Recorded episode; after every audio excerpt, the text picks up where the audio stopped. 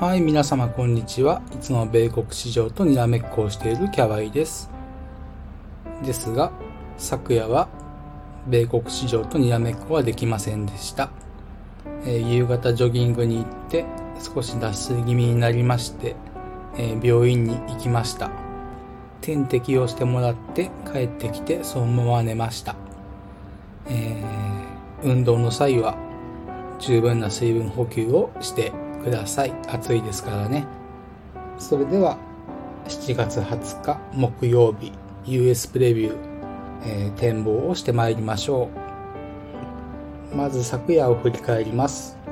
ダウプラス0.31%、えー、ナスダック総合指数プラス0.03%、S&P500 プラス0.24%、ラッセル2000プラス0.45%、半導体指数マイナス1.06%続伸ストップ、えー、ナスダック100マイナス0.09%ダウ、ナスダック、S&P500 は年初来高値更新となっております。ニューヨークダウ、えー、8日続伸です。一番良かったものはラッセル2000。年初来高値には届きませんけれども、昨日は小型、中小型株がやや強かったようです。ナスダックのプラス0.03に対し、ナスダック100がマイナス0.09という点からも伺えます。若干ですが、メガテックを避けた感じですかね。ここからは今日の展望です。まず、えー、経済指標、フィラデルフィア連銀製造業景気指数それからあまり馴染みのない指数ではありますけれども研究先行指標総合指数、6月度分の発表が予定されています。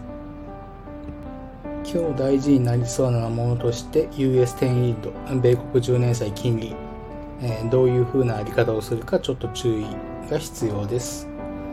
ここまで陰線が非常に多く下げてきているわけですけれども今日も下げるようであればきちんとした下げ軸にはなると思います。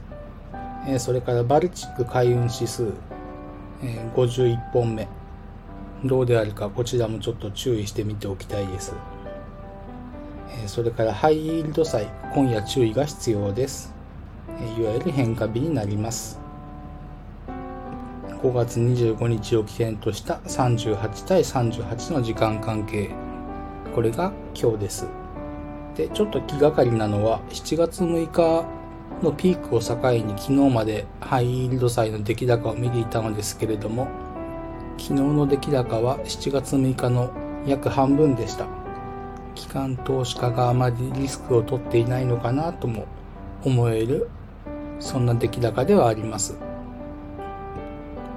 えー、それと、テスラとネットフリックスですかね。えー、今朝発表、決算発表がありましたけれども、両方とも、まあ、内容は見ていませんけれども、アフターアワーでは売られています。えー、テスラが4%強、ネットフリックスが8%強の、えー、マイナス。これはナスダックには影響を与えるとは思います。明日、明日21日の、えー、S q を考えても今日は、まあ、マイナスと言いますか前日比マイナスと考える予想するのは妥当ではあると思います。こういったところでしょうか、それからもう終わりましたけれども日経平均、今日下げ幅を出しています。年初来高値から13本目。今後注意が必要です、最後に、え決算発表ですけれども今日は見た限りではガーファムはありませんでした。まあ、目立ったところではジョンソンジョンソンとかですかね。こういった銘柄が決算発表予定されています。ガーファムに関しましては来週が本格的な決算発表のようです。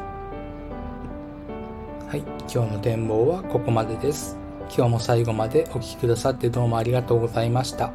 えこの放送を聞いてくださった皆様の投資活動が少しでもハッピーになることを願っております。お相手はキャワイでした。また次回の放送でお会いしましょう。またね